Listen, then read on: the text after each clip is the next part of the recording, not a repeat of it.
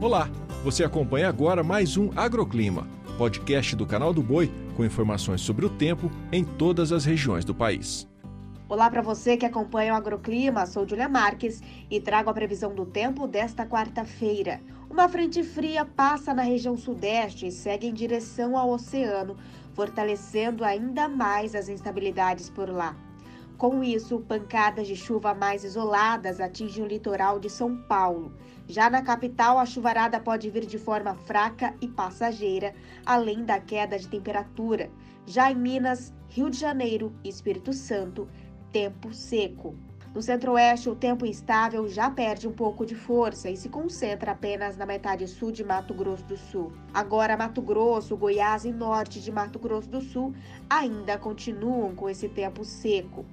No sul, as instabilidades também ganham força na região.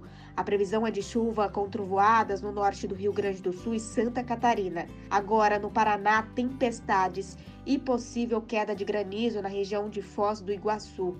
Na região nordestina, a variação de nuvens diminui na costa leste, com condições para pancadas de chuva. No Rio Grande do Norte e no Maranhão, a chuva vem volumosa, quanto no interior da região, sol e tempo seco. E no norte, a massa de ar seco avança e bloqueia a formação de nuvens de chuva na metade sul de Rondônia. Quanto isso, em Roraima, no Amapá e Amazonas, precipitação volumosa.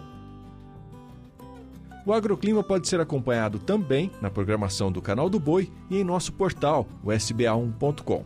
Até a próxima!